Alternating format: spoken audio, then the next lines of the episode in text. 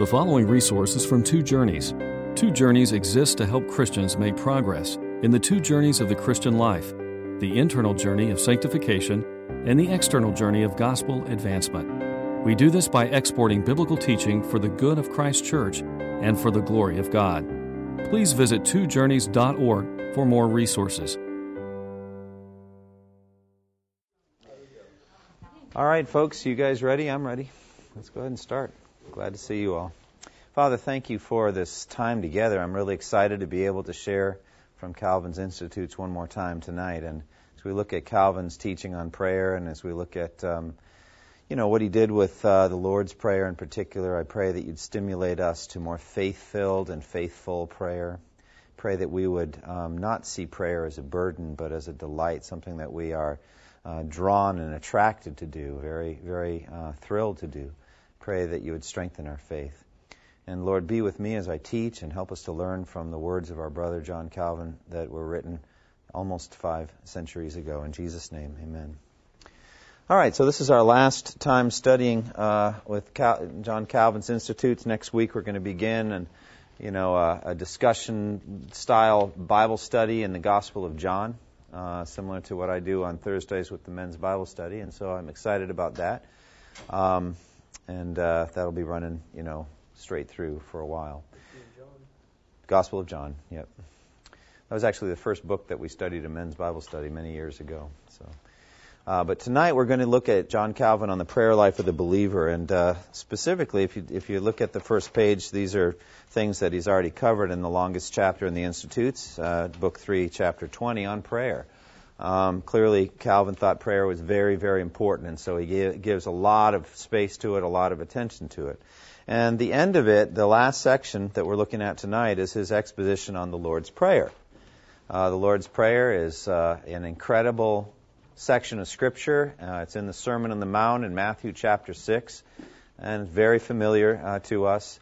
It's always been interesting to me because, you know, when I was a Catholic, um, you know, they, they teach us to pray the rosary, and the rosary is uh, basically a, a, series of beads that, um, you know, uh, there are 10 beads and then a, uh, 10 smaller beads and a larger bead, and then 10 more small beads and another large bead. And so on the small beads, you say the Hail Mary. And so you do 10 of those in a row, cranking them out. And you can get to be pretty fast, trust me. I mean, brrr, you know, that kind of thing.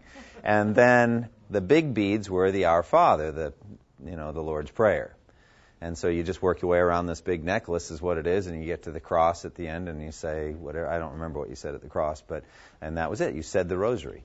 And sometimes that would be like giving you as penance. You'd go to a you know confession, you confess your sin, and you had to do like 10, 10 rosaries or something like that. So that's an awful lot of kind of praying, but you can crank through it pretty good, and then the prayers, I mean, your sin's paid for, and that's a good deal. So that's how that worked the whole mercantile approach to forgiveness um, that you know you learn in the Catholic system. But uh, the problem that's so ironic, and if you if, you know as you start you become a Christian, you start to read Scripture, and then you suddenly stumble on the Lord's Prayer in the middle of the Sermon on the Mount, and say, "Oh, it's in the Bible after all." Um, and and it's ironic because as Jesus is talking about prayer, he says, Do not keep on heaping up empty phrases like the pagans do, for they think they'll be heard because of their many words. And I thought that's exactly what I was doing in praying the Our Father so mechanically. Well, the danger then that comes, well, there's a lot of dangers, but one of the dangers then is that we would actually despise the Lord's Prayer itself, and there's no good reason for that. Because the Lord's Prayer is a majestic arrangement of teaching that the Lord gives us on prayer. And in this uh, beautiful, very succinct prayer, he lays out all of the major categories of prayer that we would want to keep in mind. And Calvin does a beautiful job unfolding those and explaining them, and that's the journey that's ahead of us tonight. So I don't know if we're going to get there. This outline that I've given you is 14 pages long, and that generally is way beyond what I do in one hour. But you can take it home and read. There's a lot of stuff from Calvin in there. I hope it'll be helpful to you.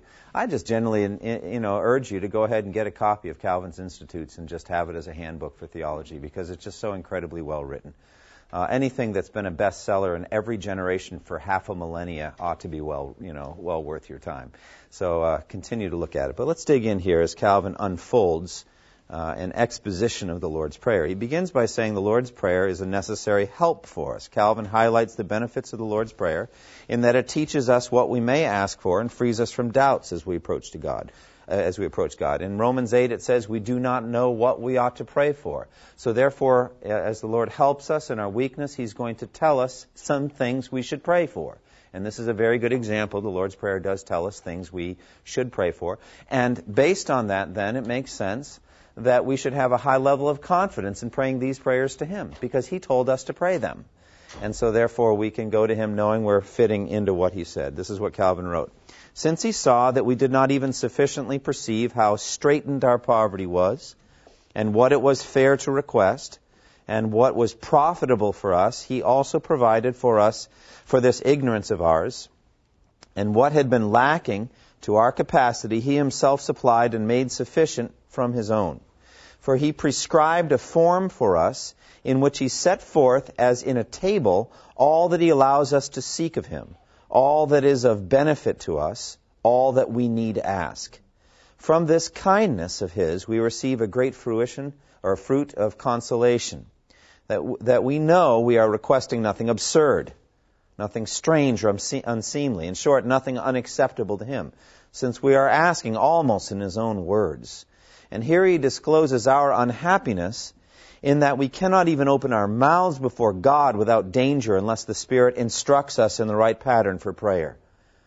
Romans 8:16. This privilege deserves to be more highly esteemed among us, uh, since the only begotten Son of God supplies words to our lips that free our minds from all wavering.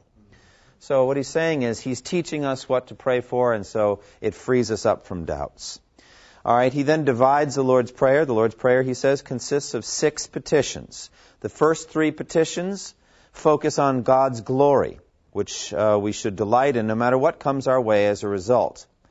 The last three focus on care for ourselves and focus our minds on what helps we should be seeking from God. However, says Calvin, a yearning for God's glory should characterize our heart attitude throughout prayer. He writes this When we ask that God's name be hallowed, because God wills to test us whether we love and worship Him freely or for hope of reward, we must then have no consideration for our own benefit, but must set before ourselves His glory to gaze with eyes intent upon this one thing.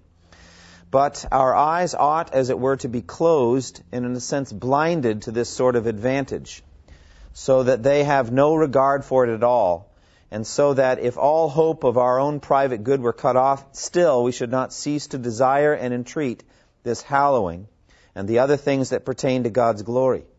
In the examples of Moses and Paul, we see that it was not grievous for them to turn their minds and eyes away from themselves and to long for their own destruction with fierce and burning zeal in order that despite their own loss they might advance God's glory and his kingdom. So you have Exodus 20 or 32:32.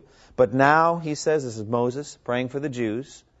But now please forgive their sin, but if not then blot me out of the book you have written.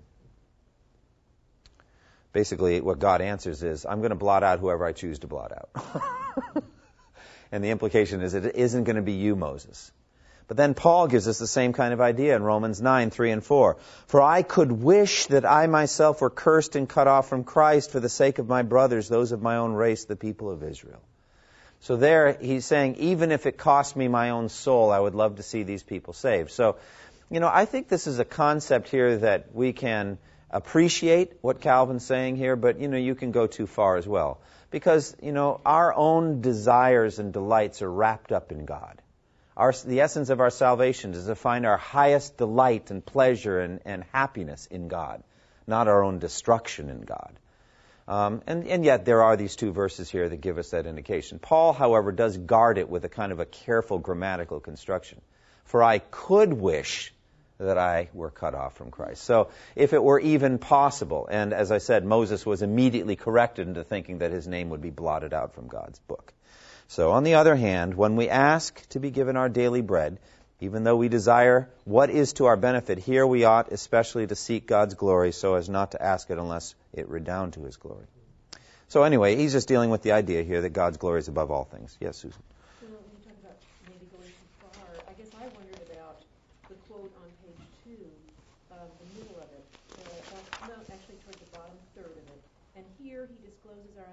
this and that we cannot even open our mouths before God without danger. Right. It's the without danger. Right. Yeah, I mean, Seems a little excessive. Yeah, but I think what you have to do is say he's talking about salvation here. He's talking about unless the Spirit comes and brings us out of our deadness in transgressions and sins, and we're instructed by the Spirit in the gospel, we wouldn't know what to say to him. And so we would be in great danger. Therefore, our very prayers themselves would be sins. And you'd be right in the middle of sinning, and God's wrath would come down. But I'm speaking about the lost, about unregenerate people. There's an awful lot of unregenerate praying that goes on in this world. It's a praying world. Um, but God bears with their prayers and doesn't pour out his wrath on them just out of his patience. Uh, you can read about all that in Sinners in the Hands of an Angry God. But the bottom line is that at any moment God's wrath could break out. But we, however, are in the category of those who have graciously been instructed by the Spirit on how to pray. We've been brought into the into the kingdom that way. So that's a good, a good. But if you're looking at that just in terms of, you know, as a Christian, then it might seem extreme. I understand what you're saying. All right, so now he begins to pick it apart and to talk about it. Let's start with the very first phrase Our Father in heaven. Um, initial comments then. The address of God as Father immediately should cause us to think of Christ and our adoption in Him.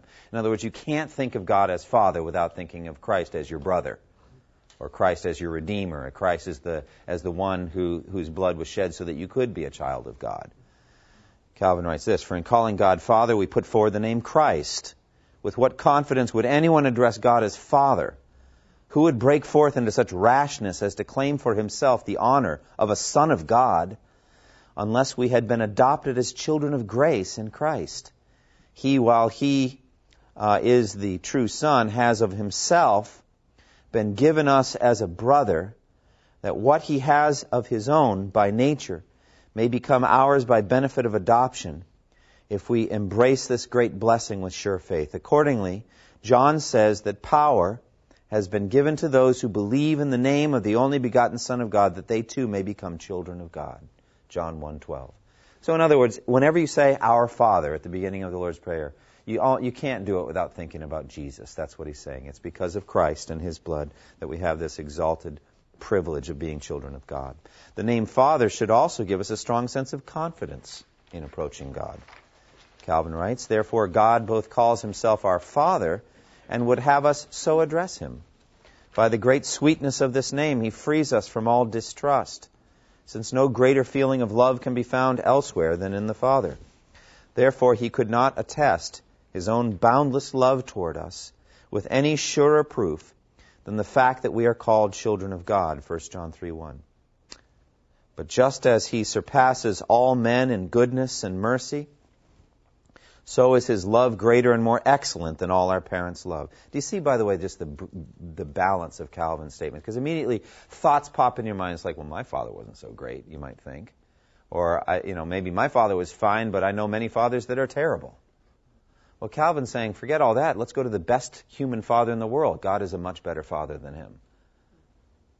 It's just an analogy, an image that God has chosen to give us. The idea of God as Father uh, helps us is what he's saying. So he surpasses all men in goodness and mercy. So is his love greater and more excellent than all our parents' love.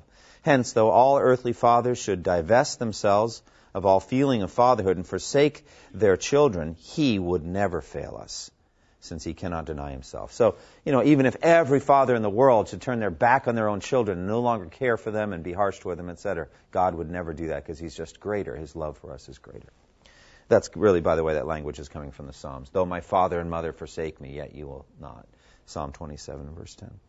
The name Father, then, should also teach us to seek all blessings from Him and from no other, because to go somewhere else for help would be to dishonor Him as a bad father. Calvin writes, But a son cannot give himself over to the safekeeping of a stranger and an alien without at the same time complaining either of his father's cruelty or want. Thus, if we are his sons, we cannot seek help anywhere else than from him without reproaching him for poverty or want of means or cruelty or excessive rigor. So let me give you an illustration. Um, let's say you saw a situation in which a five or six year old child saw his father and immediately cowered and ran into the arms of a, a stranger or another person. Isn't that child saying something about the nature of that relationship? I mean, what do you think when you see that happen? abuse or, or neglect or some, you know, something's happened there. And so when we go to anyone but the Father, aren't we basically charging God with that kind of thing? That He can't help us, or doesn't want to help us, or He's been abusive toward us, or He's really cruel or severe? And what a great dishonor that is. So the, the idea here, by the way, is profound and, and very strong. Every blessing in our lives, we should seek from God's hand directly, consciously. That will keep you from sinning. Like, think about all of those good blessings that God gives us that could become addictive. Like the honey of life, you know, honey sweet, but eat just a little or you'll vomit, those kind of things.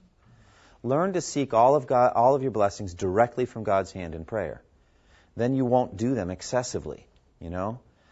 See God as the one who's handing out to you your provision for the day, both your daily bread and maybe a little bit of your daily honey too and whatever else. It's coming from God's hand, and then you'll be kept from immoderate desires, you see. Because you're seeking it from God's hand. It'll keep you from being an idolater. It's a relational thing. Therefore, you can enjoy the good blessings of life right from His hand. It's when we seek them from some, seek those blessings from some other source that they become idols at that point. We're turning away from God to this pleasure or whatever it is and seeking happiness in it, but not from God. Yes? Why do you think he gives me too much sometimes? I don't, you know, when my children were little, I didn't give them 17 desserts or 17 cookies or, you know, or let them stay up until 3 a.m. So why does he give me too much? Oh, there's so many answers I could give to that. Let me give you the two best answers that are popping up in my head. One is, I'm not talking anymore about you, Susan, so I can say this. All right, now I'm talking about more theoretical situations. It could be that he hasn't given me that thing, that I greedily went and took it. It really should have stayed on the shelf at the supermarket, It was for somebody else. All right? So I have to, you know, it's a greed issue that I've taken more than really was mine. Then in some cases he does increase your your income, let's say, you get a, a bigger paycheck, but Randy Alcorn said, could it be that he gives it to you not to increase your standard of living, but your standard of giving? So that you become a bigger diameter pipe at that point, so that the blessings flow through you to someone else. So those, that's a good question, and it's something we all struggle with. But a third answer that I could give is that God also wants to teach us self-control, so that we can learn to say no to ourselves, to deny ourselves. And you know, denial of self involves saying no to blessings, comfort, ease, other things, and then serving Him. So all of that, I think, is to give us something to give up, something to sacrifice, so that we are not going to live that kind of life, though we could, so that we can live a life of service to Him. Uh, that's my best crack at that question. It's a good question, though. I struggle with that myself. All right, so he's talking here about uh, Father, our Father. Uh, this is a form of address, therefore, that should encourage us. Our constant consciousness of sins tends to make us feel ashamed as we approach God in prayer. Okay? But a normal, loving father is moved deeply by a sinful son's honest and tearful pleading for forgiveness. Isn't that true? I mean, if you have a normal, healthy father, and here's a child, and the father's convinced the child's genuinely sorry for what they did, there may still be disciplines and all that, but he's moved by it. And that's now we kick into the how much more language. How much more? If you, if you, though you are evil, know how to be forgiving to your sinful children, then how much more does God know how to be forgiving to us? That's the approach he's taking here. And the parable of the prodigal son is ample proof of this warm welcome to repentant sinners. He depicts, says Calvin, and represents for us in a parable this abundance of fatherly compassion. A son had estranged himself from his father, had dissolutely wasted his substance, had grievously offended against him in every way. But the father embraces him with open arms and does not wait for him to ask pardon, but anticipates him, recognizes him returning afar off, willingly runs to meet him, comforts him, receives him into favor. For in setting forth this example of great compassion to be seen in man, he willed to teach us how much more abundantly we ought to expect it of him.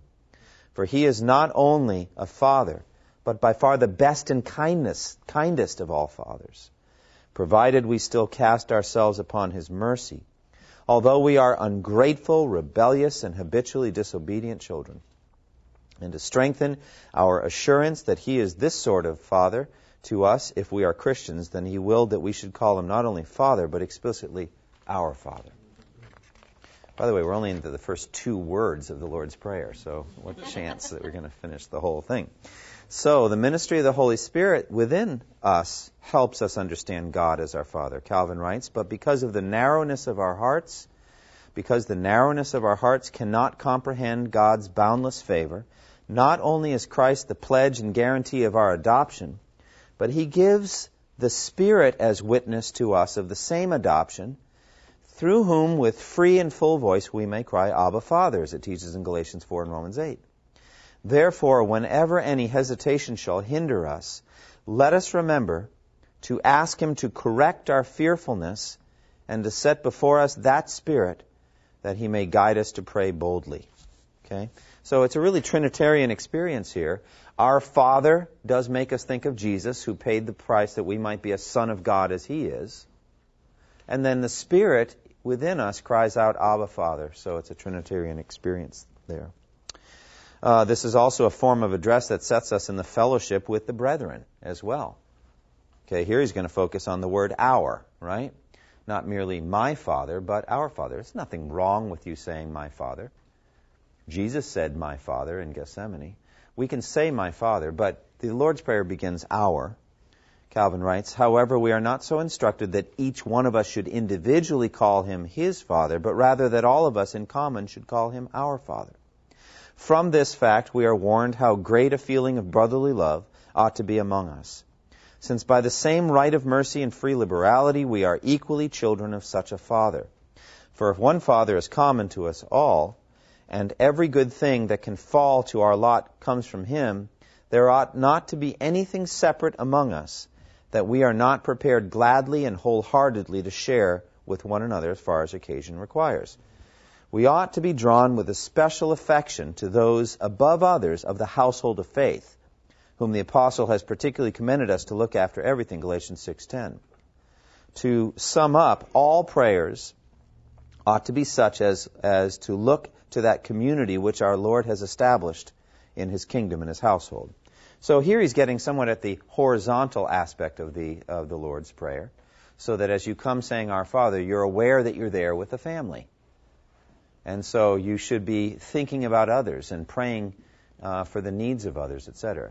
I think it's going to come in when you have that same kind of plural language later when it says, Give us this day our daily bread. So you're mindful of the fact that there are other people whose daily bread you're concerned about, not just your own.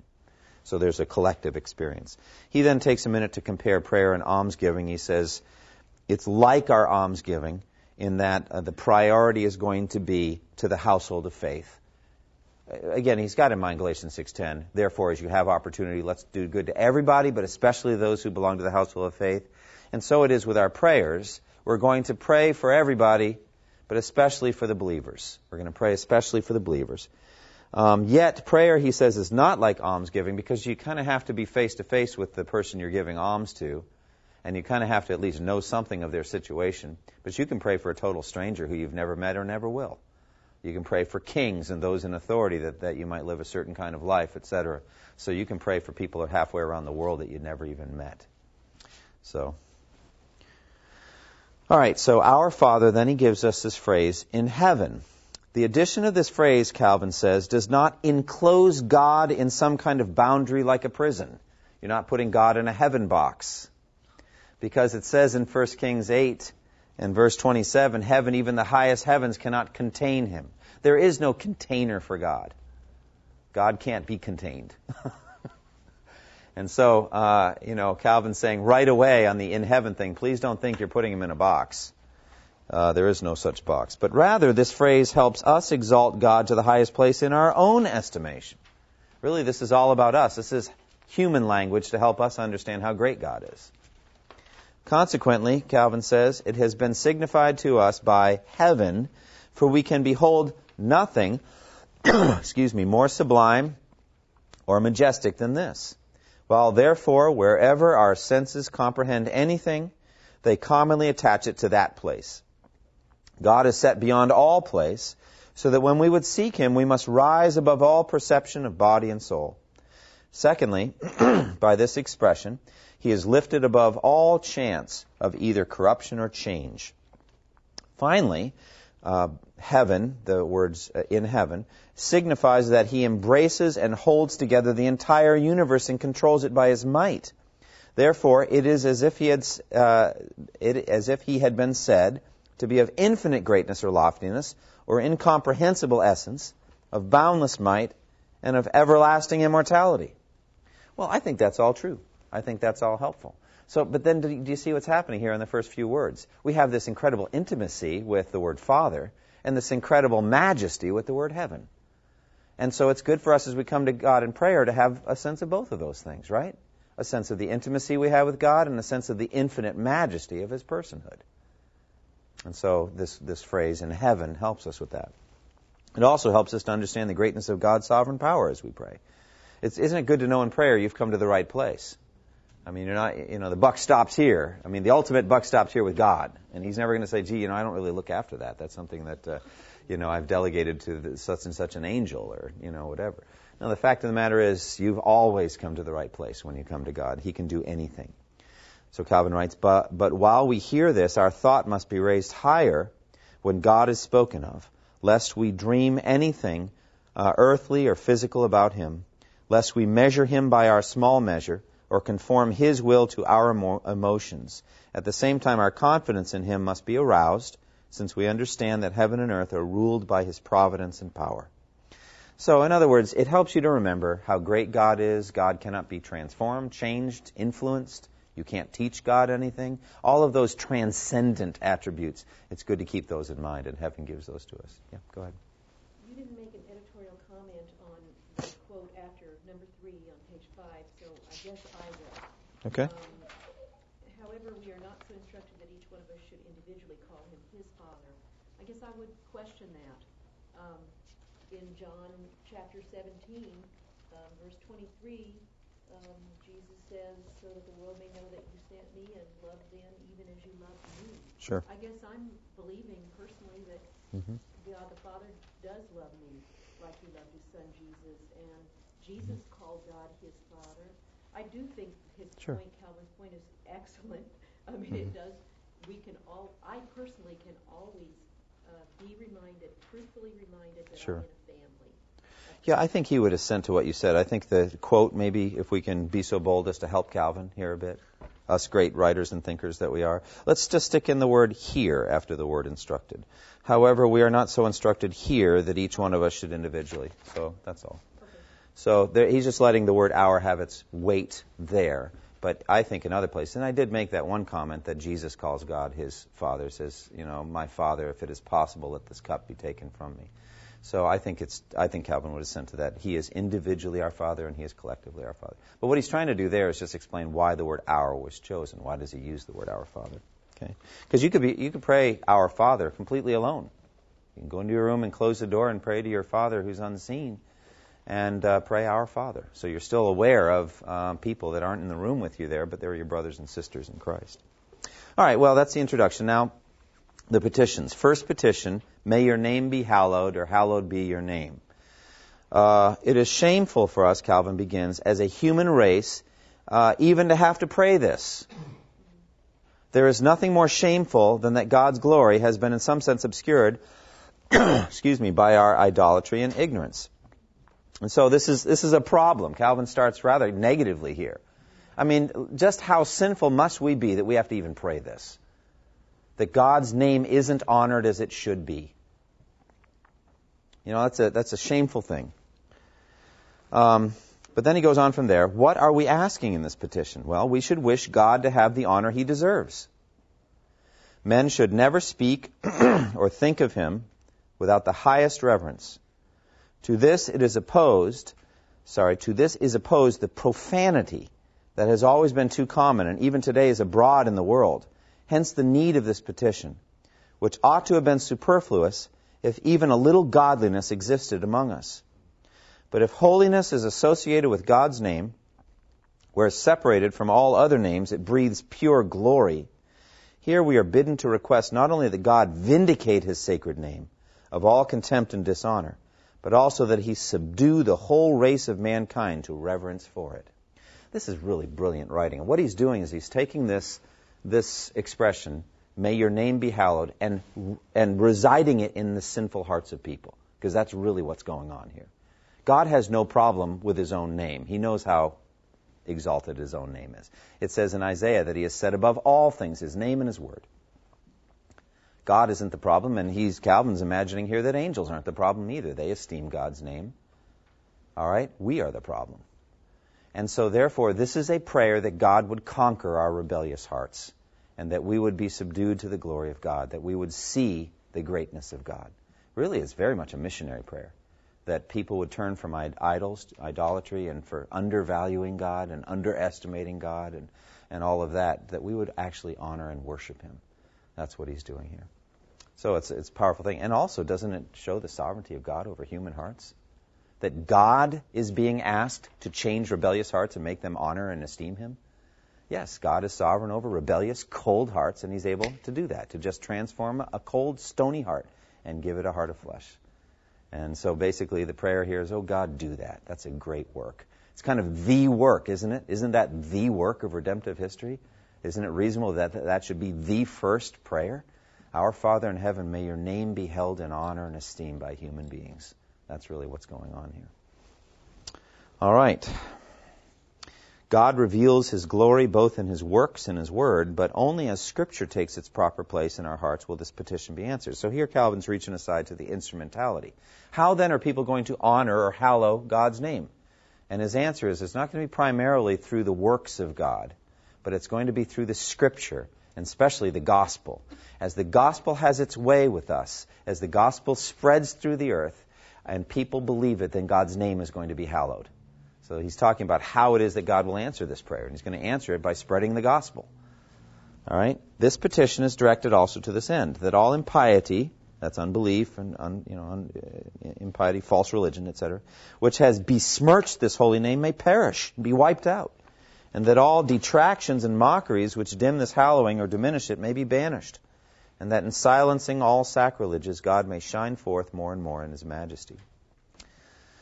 By the way, I've edited a lot of what Calvin said. The, you know, however long this outline is, it's much longer in the Institutes, but you should still read it. Um, I summarized that section on the Word and how it's only by the pro- propagation of the Word that the uh, God's name is going to be honored. All right, the second petition: May your kingdom come. May your kingdom come. In some sense, Calvin says this is a thematic repetition of the first request. Hallowed be your name, may your kingdom come, are intimately related. Uh, as if we could say the coming of God's kingdom is the hallowing of his name.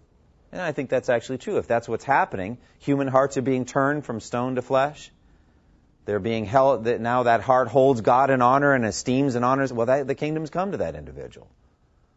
So either you use it this way, the kingdom has come to this person, or that person has entered the kingdom, but the language is the same, it's the same thing. Remember how Jesus said the tax collectors and the prostitutes will enter the kingdom of heaven before you. And so there is an entering of the kingdom of heaven, and that happens when the heart of a tax collector or prostitute now honors and esteems God through the gospel, they've entered the kingdom. Or conversely, the kingdom has come to them. That's what he's saying. All right, so what is God's kingdom? Well, God reigns where men, both by denial of themselves and by contempt of the world and of heavenly, uh, sorry, earthly life, pledge themselves to His righteousness in order to aspire to a heavenly life. That's where God reigns. Okay. Thus, there are two parts to this kingdom. First, that God, by the power of His Spirit, correct all the desires of the flesh by which squadrons war against Him. And second, that He shape all our thoughts in obedience to His rule. Okay. So this is what happens in the heart of a believer. Now, the kingdom advances in two ways, says Calvin, when men gladly come under the scepter of God's word, and secondly, when God uses his sovereign power to crush opposition. Both of these humble human pride. Both of them do. All right? And, you know, you say, well, isn't it really just more the first? No, it's both. Read about it in the book of Revelation. You know, when Jesus comes, that's the kingdom coming, isn't it? I mean, that's definitely the kingdom coming. I don't know what you call the second coming of Christ, but I think it's his kingdom coming. And what's arrayed at that point is all of Antichrist and all of his forces shaking their fist at God and at Christ. And what does he do to them? We'll read about it in Revelation 19. But that's the kingdom coming. And so what Calvin's saying is that kind of stuff's going on way before the second coming of Christ, right? Isn't it true? God is both converting some people and killing others. All right? He's converting some people and he's removing others. He's shutting them down. And so it says in Romans 1:18, the wrath of God is being revealed from heaven all the time, every day. God expresses his wrath every day. He just doesn't send out an angel and say, "Hear ye, hear ye, this is an expression of God's wrath." But it's happening. You know, when unbelievers die and they are removed, that is an expression of God's wrath. And that's what's happening. It's really a foretaste of the judgment that's coming. So now, because uh, the Word of God is like a royal scepter, we are bidden here to entreat him to bring all men's minds and hearts into voluntary obedience to it. That's better by far, don't you think? I mean, that's better by far. We are yearning for conversions. All right, this happens uh, when he manifests the working of his word through the secret inspiration of his spirit, in order that it may stand forth in the degree of honor that it deserves. Afterward, we should descend to the impious, who stubbornly and with desperate madness resist his authority. Therefore, God sets up his kingdom by humbling the whole world, but in different ways. For he tames the wantonness of some and breaks the untamable pride of others. Either way. By the way, I tried to find each side of that uh, another time in um, Jesus' enigmatic statement. The stone the builders rejected has become a capstone. You know, that whole thing. He says, He who falls on the stone will be broken to pieces, but the one on whom it falls will be crushed. Maybe that's what it means. I don't know whether I'd rather be broken to pieces or crushed. They both sound pretty bad. All right. Um, either way, I mean, I don't know that that'll work there. But this is a true observation that, that God is doing both of these things in the world. He is bringing people sweetly into his kingdom to believe in him, and he's also removing others that won't believe in him. All right? This is also a prayer for daily progress, really a missionary prayer. We must daily desire that God gather churches unto himself from all parts of the earth, that he spread and increase them in number, that he adorn them with gifts, that he establish a lawful order among them. On the other hand, that he cast down all enemies of pure teaching and religion, that he scatter their counsels and crush their efforts. By the way, look at the language he uses here. This is back in the 16th century, and they're talking about he's talking about church planting and church growth here. You know, it's it's really quite remarkable. It's like, oh, you know, we had to wait for the you know 21st century church planting movement to learn this stuff. No, it's been around, been around for a while. So we must daily desire that God gather churches unto himself from all parts of the earth and that he spread and increase them in number. That's a missionary endeavor right there. Despite the obvious setbacks the church endures, this prayer is never in vain. But full consummation of it awaits the second coming of Christ. Calvin writes, From this it appears that zeal for daily progress is not enjoined upon us in vain. For it never goes so well with human affairs that the filthiness of vices is shaken and washed away, and full integrity flowers and grows. So please don't be looking for utopia or paradise on earth. It's not going to go like that. But its fullness is delayed to the final coming of Christ when, as Paul teaches, God will be all in all. So, in other words, we have an eschatological hope in this when we're saying, Your kingdom come. We're not expecting God's kingdom here on earth. I think some movements in church history haven't really understood that or believed it. There have been perfectionistic, utopian Christian movements that have sought to bring in God's kingdom here on earth. And we're not to be looking for that. Yeah, go ahead. Yeah. Um, can you go back to just uh, the part about um, under C, the yeah. last sentence that he the wantonness of some breaks the untamable pride of others. Yep. I was thinking of the Westminster Catechism. Okay. Um, a little while ago, and how the aim of God is to, know, the aim of man is to glorify God and enjoy Him forever. Right. Well, that's definitely not true for unbelievers. Mm-hmm. Um, that's not the aim of man; it's the aim of the elect man. But the, but can we say? I mean, does it mean that the aim of man is to glorify God? So will it might refer to that two-edged kind of sword, like you're talking about, that the unbeliever will glorify God in His destruction. Right. right. The regenerate will glorify Him in His That's mercy. absolutely true. That's Romans 9. God, all, all ten, both vessels of wrath and vessels of mercy, both exist for the glory of God. And it's also true that the vessels of wrath do not delight in God. They don't enjoy Him forever. That is true. So thank you. All right, page 8. What effect this petition should have on our hearts. When you pray, Our kingdom come, what should it do to your heart? Okay, well, this prayer ought to draw us back from worldly corruptions, which so separate us from God that His kingdom does not thrive within us. At the same time, it ought to kindle zeal for mortification of the flesh. Finally, it ought to instruct us in bearing the cross. For it is in this way that God wills to spread His kingdom. So when you, when you pray that prayer, those things should happen to you, and other things besides. There's always more to say. Um, how does the kingdom spread? Calvin writes, but we should not take it ill that the outward man is in decay, provided the inner man is being renewed. 2 Corinthians 4:16. For this is the condition of God's kingdom, that while we submit to his righteousness, he makes us sharers in his glory. This comes to pass when, with ever increasing splendor, he displays his light and truth, by which the darkness and falsehoods of Satan's kingdom vanish, are extinguished, and pass away. Meanwhile, he, he protects his own, guides them by the help of his Spirit into uprightness, and strengthens them to perseverance. But he overthrows the wicked conspiracies of enemies, unravels their stratagems and deceits, opposes their malice, represses their obstinacy, until at last he slays Antichrist with the spirit of his mouth and destroys all ungodliness with the brightness of his coming. So you see vessels of mercy and vessels of wrath right there. To the one he does this, and the other he does that. So to us, I mean, that's a beautiful list of things he's doing for you. I mean, read that over again.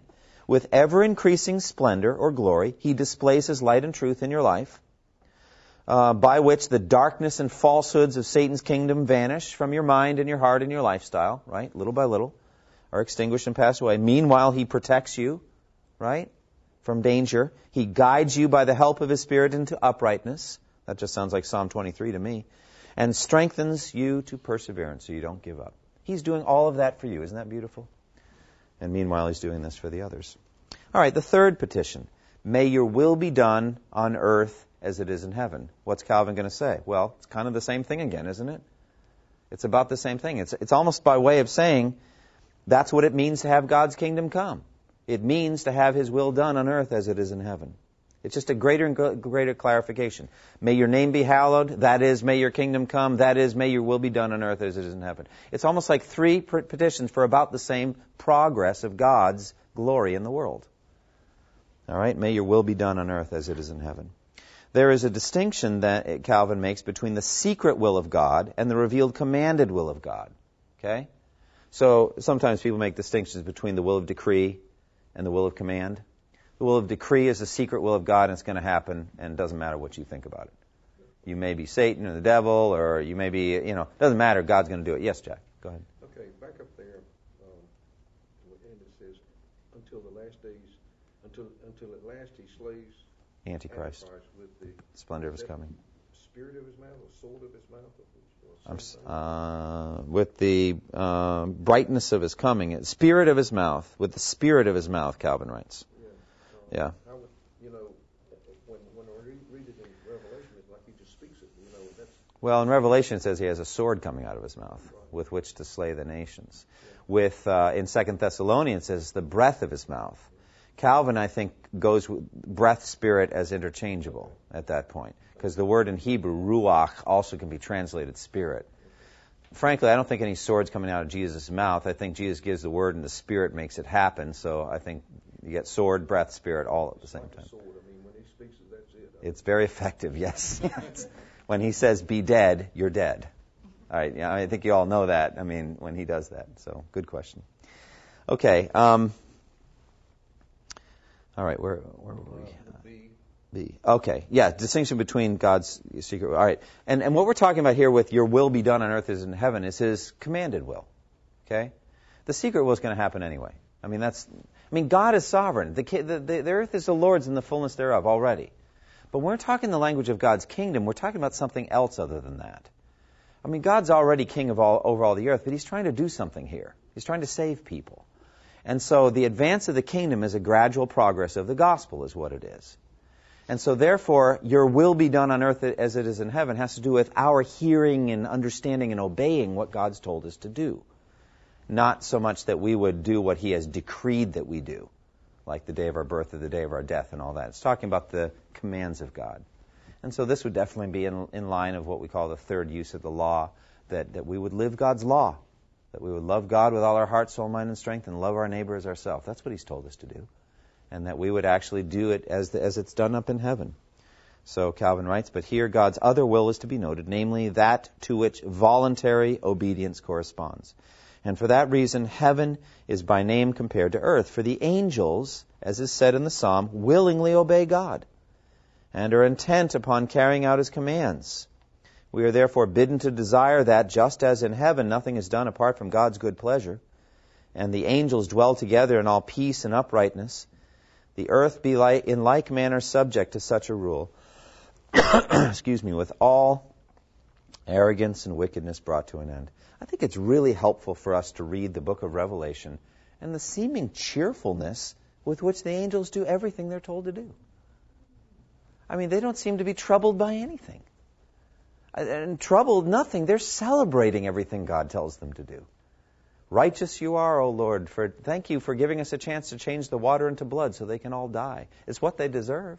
I mean, you gave them the the the, the martyrs. Uh, they poured out their blood, so you gave them blood to drink as they deserve. They're just thinking of new ways to praise God for these wrathful things that God's doing on the earth. Do the angels ever seem the least bit troubled by anything God does? The answer is absolutely not. Never. The troubled angels, they left a while ago, friends. They have another name. okay? But the, the holy angels, the elect angels, so to speak, they are delighting all the time in what God. And so Calvin's saying that's how God's will is done in in, in uh, heaven. And so whenever we're told to do something, we just are glad to do it because God's will is so is so right and so perfect. This prayer, says Calvin, causes us to renounce the desires of the flesh and learn by the Holy Spirit to desire only what God wills. All right, I'm going to skip this long quote. You read it. Um, it's good. Good quote. All good quotes. But uh, if we do this one, we won't do someone at the end, which is good as well. So let's keep going. Summary of first three petitions. Here then are the first three sections of the prayer. In making these requests, we are to keep God's glory alone before our eyes, while leaving ourselves out of consideration and not looking to any advantage for ourselves. For such advantage, even though it amply accrues from such a prayer, must not be sought by us here. But even though all these things must nonetheless come to pass in their time, without any thought or desire or petition of ours, still we ought to desire and request them. That's a very strong statement. In other words, God's going to do this whether you pray for it or not. but isn't it a good thing to pray for the very thing God's going to do? And isn't it isn't it a good thing and a very healthy thing for you and I to want, and I mean deeply want, the very thing He's going to do? Because He's going to do it anyway. And if you don't deeply want it, you're in trouble. Because that's the very thing that's going to happen. So I think the essence of our salvation is start to delight in what God is doing. And this Lord's Prayer helps us do that. We're saying, Oh God, I want these things to happen. I know they're going to happen, but I want them to happen. I want, you know, your name to be hallowed, and I want your, your kingdom to come, and I want your will to be done on earth as it is in heaven. Okay? Let's keep going. The fourth petition Give us this day our daily bread. Now, says Calvin, we are allowed to, and this is his word, descend to the level of our own needs. So we've been up in the heavenly realms, thinking of how God's will is done in heaven, and God is exalted above the heavens. He's our Father in heaven. Now we come down to our bellies. You know, that's literally where we go right to the stomach. All right, give us this day our daily bread. Um, in doing so, however, says Calvin, we do not forsake God's concern for God, or, or concern for God's glory. For Paul tells us that we should eat and drink and do everything for the glory of God. Quote, God specifically claims the first three petitions and draws us wholly to himself to prove our piety in this way. Then he allows us to look after our own interests. Yet under this limitation, that we seek nothing for ourselves without the intention that whatever benefits he confers upon us may show forth his glory, for nothing's more fitting that we should live and die to him. By the way, this two-part feel that Calvin's really, you know, drawing in stark contrast. First, let's give God what he's asking for, then we descend to our stomachs. Is very much like the parable in Luke 17, 7 through 10. Suppose one of you had a servant out in the field plowing, doing something. When he came back in, would he say, Tell you what, why don't you sit down? I'm going to feed you dinner. Would he not rather say, You get yourself ready, you first wait on me, and then after that, you may eat and drink? Would he thank the servant because he did what he was told to do? So you also, after you've done everything you were told to do, should say, We're unworthy servants, we've only done our duty. In other words, God, in effect, is saying, Jesus is saying through that parable, first look after the things of God, and then let Him take care of your meal. Which he says openly later in the Sermon on the Mount seek first His kingdom and His righteousness, when he's openly talking about food and clothing, right? Do not worry about your life, what you'll eat or drink, your body, what you'll wear. Don't worry about these things but seek first his kingdom, his righteousness. And so we have that same order in the Lord's Prayer as well, as we descend down to our earthly needs. Calvin writes uh, that. Um, oh, sorry, we've already done that. Uh, with what this petition uh, focuses on is the preservation of our bodies. Give us this day our daily bread. By the way, the logic of Romans, uh, sorry, of Matthew six is that the one who gave you the cyclically empty stomach knows that you need food.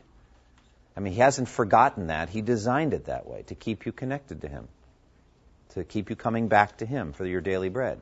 And so he knows that you need this. And, and your life is more important than food, and your body more important than clothes. So that's you need to come back to him. He knows that. Calvin writes this, but the, by this petition we ask of God all things in general that our bodies have need to use under the elements of this world, Galatians 4:3. Not only for food and clothing, but also for everything God perceives to be beneficial to us, that we may eat our daily bread in peace. Briefly, by this we give ourselves over to his care and entrust ourselves to his providence that he may feed, nourish and preserve us. For our most gracious Father does not disdain to take even our bodies under his safekeeping and guardianship, in order to exercise our faith in these small matters, while we uh, sorry, while we expect everything from him, even to a crumb of bread and a drop of water. So he's, he's saying bread is just a symbol for everything you need to stay alive. And what you're doing in prayer is you're going to God and saying, Give me what I need to stay alive. You know, please provide this for me. Even here, however, we should not be like the pagans who clearly show more concern for the body than for the soul. This prayer teaches us not to be worried about our lives, what we shall eat or drink, or about our bodies, what we shall wear. Instead, we are trained by this to ask God for our bodily needs and to leave it to Him to provide. By the way, that's the clearest example of this is Jesus fasting in the desert, right? And the devil comes and tempts him and says, If you're the Son of God, tell these stones to become bread. When Jesus gives that answer, man does not live on bread alone, but on every word that comes from the mouth of God. In effect, if you really look at it, if you, if you read the, the Deuteronomy statement, Deuteronomy 8, in context, there God says, He humbled you and caused you to hunger, feeding you with manna to teach you that man does not live on bread alone, but on my word. And what is the word? It's not so much the Bible there, like memorizing scripture and all that. It's God's word goes forth like a king to meet a need, you see. He sends forth his word and the ground warms up and spring comes and all that. God sends his word like in Psalm 103 and stuff happens. So it's the kingly word, let them eat. You see what I'm saying? So we primarily eat God's word and the mean the means of it is the bread we're putting in our mouth. You see what I'm saying? I mean, God, God could actually fill your stomach with nothing and you wouldn't feel hungry at all and you'd have all the nutrients you needed to live. He could literally just say, be filled and there'd be nothing in your stomach, but you wouldn't feel hungry and all your cells would have all the nourishment they needed to stay alive, as though you'd had a great meal. But God uses bread to achieve the end. The real deal then, the real issue, is God's Word. It's what has He decreed. And what Jesus was saying in the, in the desert is, He hasn't willed that I eat yet. He hasn't told me to eat yet. And I'm not going to eat until he tells me to eat. That's an incredibly deep, profound statement, isn't it? He says, I will not even put anything in my mouth until God tells me it's time to eat. And he hasn't told me yet. It's been 40 days, and he knows what I need to stay alive. And I didn't come here to die of starvation in a desert. At the right time, he will feed me, but it hasn't come yet. So that's Jesus waiting, waiting, waiting on his Father, waiting on his Father to feed him. And then at the right time, his Father sent the word, and Jesus was cared for. He sent angels, I think, just like Elijah and uh, maybe brought him a, you know a cake and a jar of water. But the fact is, he was waiting on Jesus. Isn't that incredible when you think about it? And and oh, that I would be able to develop that kind of waiting on God for things and not being presumptuous and going and grabbing something that God hasn't given me yet. So that's what Calvin's getting at here with the, this prayer. All right, now why does this petition precede the one on forgiveness of sins? Says Calvin. Interesting. You know, give us today our daily bread. Forgive us our debts. That's odd.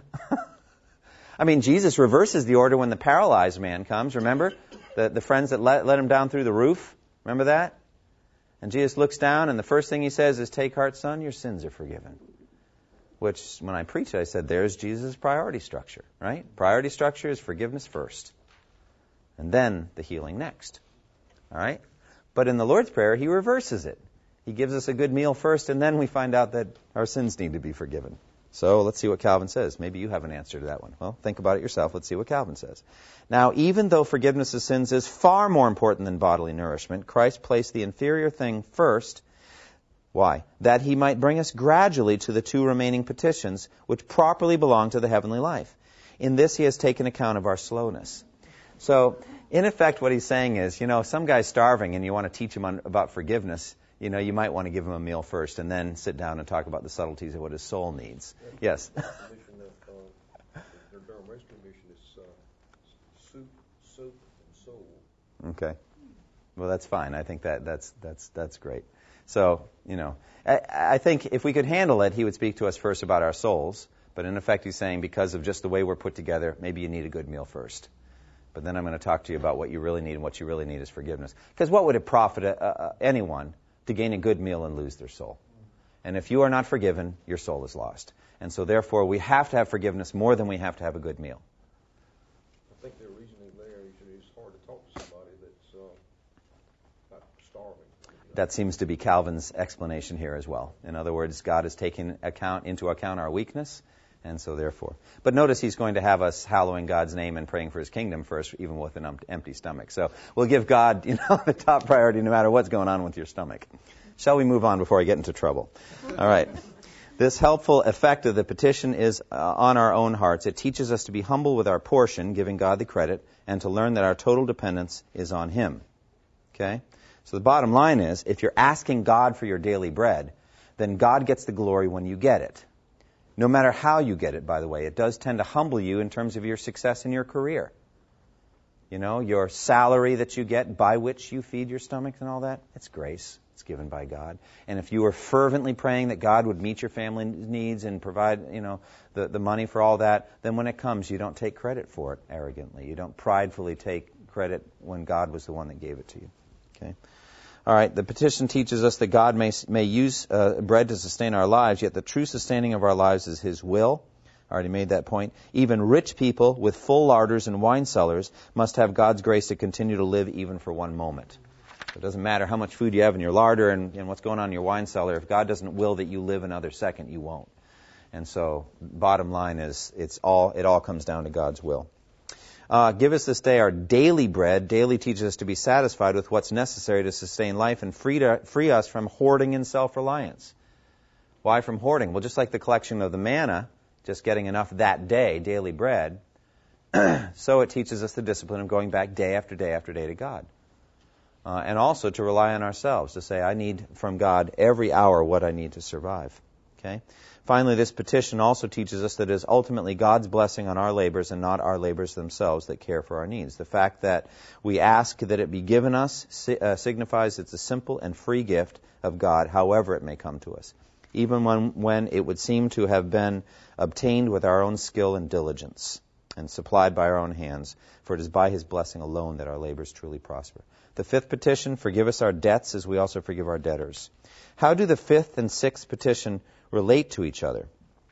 Forgive us our debts and lead us not into temptation, but deliver us from the evil one or evil. Uh, Calvin writes this With this and the following petition, Christ briefly embraces all that makes for the heavenly life uh, here on earth, as the spiritual covenant that God has made for the salvation of his church rests on these two members alone. Listen, I shall write my laws upon their hearts and I shall be merciful toward their iniquity. That's Jeremiah 31:33. That, those, by the way, are the two grand and glorious stipulations of the new covenant. Third being, I will be their God and they will be my people. So those are the three we see in Hebrews 8. We'll get to it eventually when I preach through Hebrews, but basically these are the two great things that God gives us in the new covenant. Covenant. What are they? Guidance through His Word and constant forgiveness of, his, of our sins. These are the gifts of the new covenant. And these are the two petitions that we have here. Forgive us our debts and lead us not into temptation, but deliver us from the evil one. These, this is life guidance, is what they are. Okay? We have another 30 seconds. Let me look at the three pages and see if there's anything that jumps at me as wonderfully worth. well, Calvin talks about the difference between trials, lead us not into temptation, but deliver us from the trials which come from God and temptations which come from the devil. What's the difference? Well, it, it just has to do with what each is trying to do. What is God trying to do by bringing trials into your life? What is Satan trying to do by bringing temptations into your life?